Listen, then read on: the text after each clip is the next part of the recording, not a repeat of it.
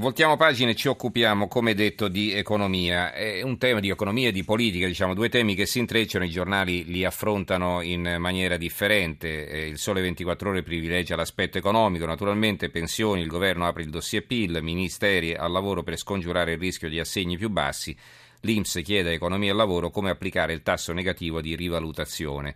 C'è anche un titolo squisitamente politico, Renzi, il lavoro non sia un terreno di scontro, eh, Camusso tocca a lui, Berlusconi sull'Italicum, no ai diktat ma non rompo, PD avanti anche da soli, statali pronti allo sciopero, tensioni a Bagnoli.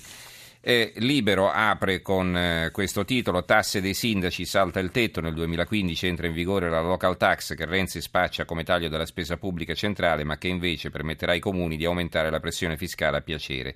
E c'è anche la beffa, se, esager- se esagerano votate coi piedi, cambiate residenza, come fosse facile. Eh, banche arruolate come spie del fisco, l'Agenzia delle Entrate rinuncia agli scontrini ma abolisce il contante, di questo però parleremo successivamente. Eh, altri titoli eh, di carattere politico, il Corriere della Sera, Renzi ultimatum a Berlusconi, la Repubblica riforme, Berlusconi pronto a dire sì, Visco allarme mafie ed è il tema che tratteremo fra pochi minuti. E il giornale, il segreto di Renzi, eh, usa Grillo, illude Alfano, ma punta tutto sul patto del Nazareno con Forza Italia. Berlusconi, un momento terribile per la politica. Il giorno, eh, il quotidiano nazionale, quindi disgelo Renzi Berlusconi, riforma elettorale, il Cavaliere accetta il premio degli liste e tratta sulla legge al Senato, azzurri divisi, il PD Grillo ci serve per stanare Forza Italia. C'è un'intervista anche ad Alfano che dice saremo inflessibili, eh, ci sono immagini di scontri di piazza a Bagnoli che si sono verificati proprio eh, ieri in eh, mattinata. Mm, c'è un commento di Bruno Vespa, il valzer degli indecisi, scrive Vespa quanto darei per sapere che cosa hanno realmente in testa i 5 Stelle, il problema temo è che non lo sappiano bene nemmeno loro. Prendiamo Luigi Di Maio, sembra uno di quei giovani DC dei quali si diceva vedrai che questo prima o poi fa il segretario, fisicamente inappuntabile, quando doveva togliersi giacca e cravatta per ripulire Circo Massimo sembrava che gli avessero tolto uno strato di pelle, intelligente, ottimo comunicatore, polemico con educazione, istintivamente portato alla mediazione. È lui il volto del momento, l'uomo al quale si fa risalire il primo vero risultato politico incassato dal Movimento 5 Stelle in un anno e mezzo di legislatura.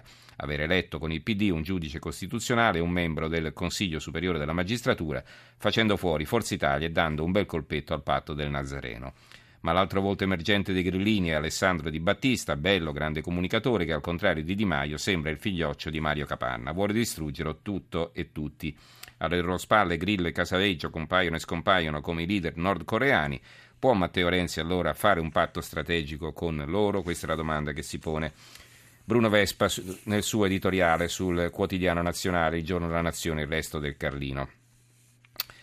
Puntano invece sui titoli che si intrecciano poi, eh, che intrecciano politica ed economia. Il Gazzettino, per esempio, Renzi, basta scontri sul lavoro, legge elettorale, Boschi vicino all'accordo, anche se in Forza Italia litigano, noi non ci fermeremo. Tensione tra manifestanti e polizia Bagnoli durante il corteo di protesta sullo sblocca Italia.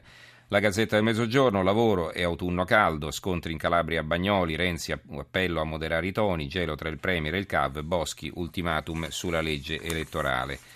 L'opinione, Renzi dopo la cena alla piazza, dopo aver cenato con 800 imprenditori che hanno donato 1000 euro al PD, il Premier si ritrova con i dipendenti pubblici che sfilano a Roma minacciando lo sciopero se il governo non rinnova il contratto fermo dai sei anni. E a proposito delle cene con gli imprenditori, eh, il tempo ha una chicca, eh, eh, Pallotta alla cena del Premier e la Roma finanziò il PD di Renzi. Negli USA sostiene convinto i repubblicani, in Italia i dem di Renzi e va, tut- va con tutto lo Stato Maggiore della AS Roma alla cena di finanziamento del PD all'Eur. Il manifesto punta sulla manifestazione di domani, il pubblico pagante, questo è il titolo eh, della fotonotizia in cui si vede una manifestazione della CGL, siamo sempre noi a pagare, il contratto fermo da sei anni, taglia al personale niente turnover, sono i dipendenti pubblici, quindi insegnanti, medici, infermieri e vigili del fuoco, che oggi scendono in piazza a Roma per un'inedita protesta nazionale indetta da 12 sigle sindacali. Renzi ci ascolti o sarà sciopero generale? Punto invece su un altro aspetto ancora, il fatto quotidiano, uno scandalo che sta eh, interessando il PD e l'apertura del Fatto Quotidiano è dedicata proprio a questo. Renzi e il caso di Stefano, impresentabili a tavola. Psicodramma Demmi, il deputato del PD, ma aveva cominciato dal centrodestra ai tempi di Storace, accusato di mazzette tra i coordinatori del dibattito della Leopolda, costretto all'ultimo momento a rinunciare alla cena di finanziamento del partito. Un'altra cattiva compagnia del Premier. E veniamo, come detto, al prossimo argomento. Eh, vi avevo preannunciato che avremmo parlato di economia, adesso fatemi recuperare il titolo dell'avvenire, eccolo qua, che, proprio, che, che, apre sul tema che stiamo per affrontare. Battere il crimine per poter ripartire. A Bruxelles trovata l'intesa contro gli abusi fiscali, Visco, e Visco è il governatore eh, di Banca Italia, in sei anni persi 16 miliardi, urge legge su autoriciclaggio e poi si parla naturalmente di scintille sul lavoro, scontri a Bagnoli, oggi in piazza gli statali e così via. Allora, eh, come detto, intanto vi ricordo nuovamente i nostri recapiti, il numero verde 800 05 05 78, il numero per gli sms 335 699 29 49. Insomma, il governatore di Banca Italia Visco ha detto che la criminalità ha un impatto così negativo sull'immagine dell'Italia che eh, tra il 2006 e il 2012 abbiamo perso ben 16 miliardi di investimenti dall'estero. Una somma colossale che avrebbe fra l'altro creato molti posti di lavoro contribuendo fortemente allo sviluppo delle regioni più depresse. E di questo parliamo con il professor Luigi Paganetto, presidente della Fondazione Economia dell'Università Tor Vergata di Roma. Buonasera professore. Buonasera.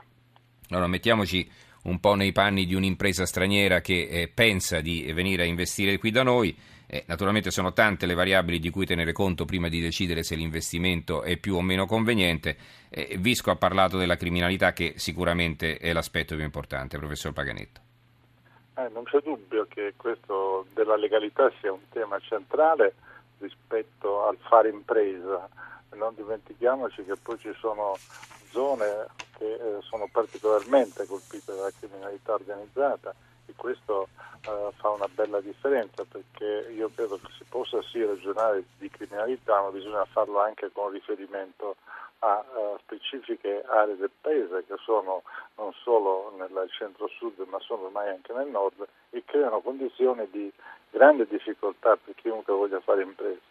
Io credo che le analisi che fa uh, uh, Transparency o fanno altri organismi che fanno valutazione su questi, su questi fenomeni, beh, eh, sono veramente preoccupanti e eh, credo che il governatore della Banca d'Italia riprendendo questo tema ha ripreso un tema che è assolutamente centrale. la legalità è una priorità assoluta per quanto riguarda mm. il fare impresa. Allora, eh, Visco ha sollecitato la rapida approvazione della legge sull'autoriciclaggio. Di che si tratta, professore? Perché mm, la prima domanda spontanea è se non basta punire il riciclaggio, cioè ci vuole anche l'autoriciclaggio da sanzionare. Beh, indubbiamente questo è un fenomeno che eh, è un fenomeno eh, come dire, eh, di eh, grande rilievo perché eh, ehm, noi abbiamo un fenomeno che il riciclaggio, ma anche poi il fenomeno eh, che si collega a questo, che è l'autoriciclaggio e quindi io credo che eh, tutte e due le cose vanno viste insieme. Io eh, ho l'impressione che però quando si fanno queste considerazioni, e le fanno gli organismi internazionali, mm.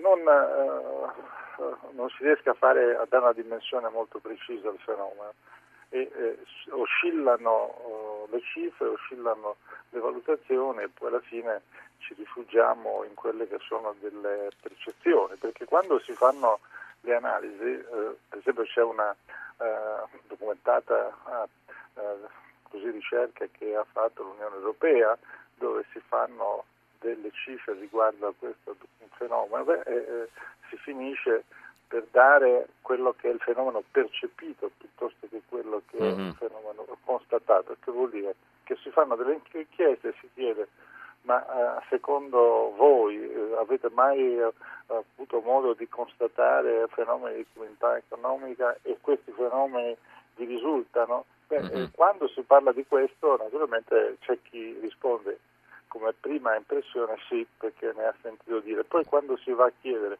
ha avuto modo di sperimentare è molto più difficile eh, fare la verifica. Ecco che diventa un fenomeno uh, nebuloso. Una sensazione, via, più che altro. Sì, eh, anche, per, anche, se poi diciamo, chi poi ci prova a investire qui tante volte scappa via inorridito.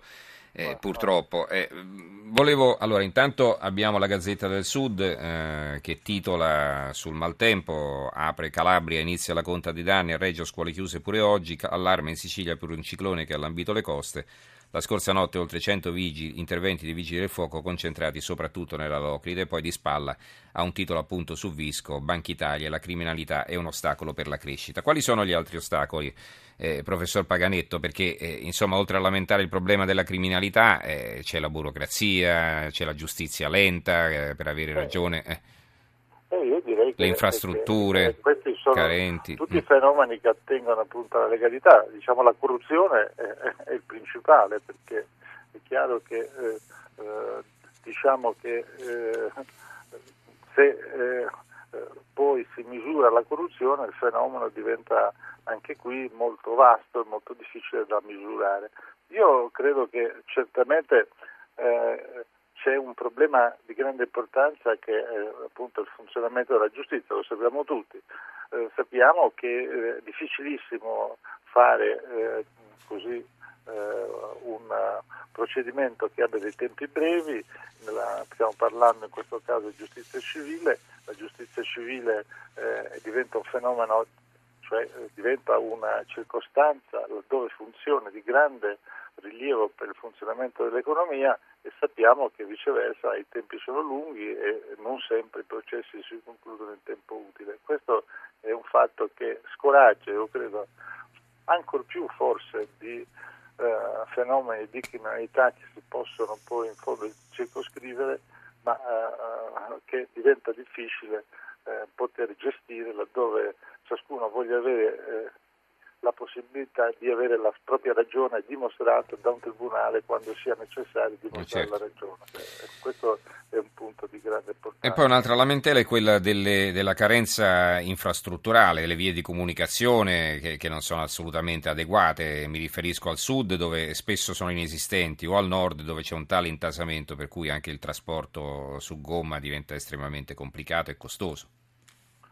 Sì, ma eh, questo direi che è un fenomeno che per il Sud è drammatico perché basta superare eh, così, eh, il limite eh, della città di, di, Napoli, proseguire verso sud. Tutti noi abbiamo sperimentato quanto sia difficile lo mm-hmm. spostamento sia eh, per via che per strada e questo naturalmente limita la circolazione dei beni delle merci ma delle persone e a sua volta questo è un fenomeno che si oppone con forza al eh, funzionamento dell'economia. Io credo che questo sia un punto fondamentale, eh, naturalmente questo non significa parlare solo del eh, trasporto via terra, significa parlare di trasporti anche marittimi, significa la portualità, significa mm-hmm. la capacità di... Famose autostrade eh, del mare che non sono mai decollate, insomma, se ne parla esattamente, tanto. Ma... Esattamente, esattamente. E questo è certamente un fenomeno di rilievo, soprattutto se si pensa a una circostanza importante, che noi diciamo sempre che eh, possiamo aprire un discorso nel Mediterraneo, a parte le difficoltà che oggi avrebbe eh, qualunque politica rivolta nel Mediterraneo, vista così la situazione così eh, effervescente e uh-huh. difficile eh, di quest'area del mondo, ma eh, insomma se non ci, non ci, stanno delle strutture che consentono di farlo, a cominciare appunto da porti, strade eh, e anche ovviamente le strade del mare, eh, finisce che tutto questo eh, si eh, allontana come una possibilità che certo. viceversa per il mezzogiorno è una possibilità importante e per il paese è importante perché non dimentichiamoci che eh, o decolla il mezzogiorno noi perdiamo una grande risorsa al paese e questo è oggi un'opportunità che non possiamo permetterci di perdere. Da questo punto di vista mm.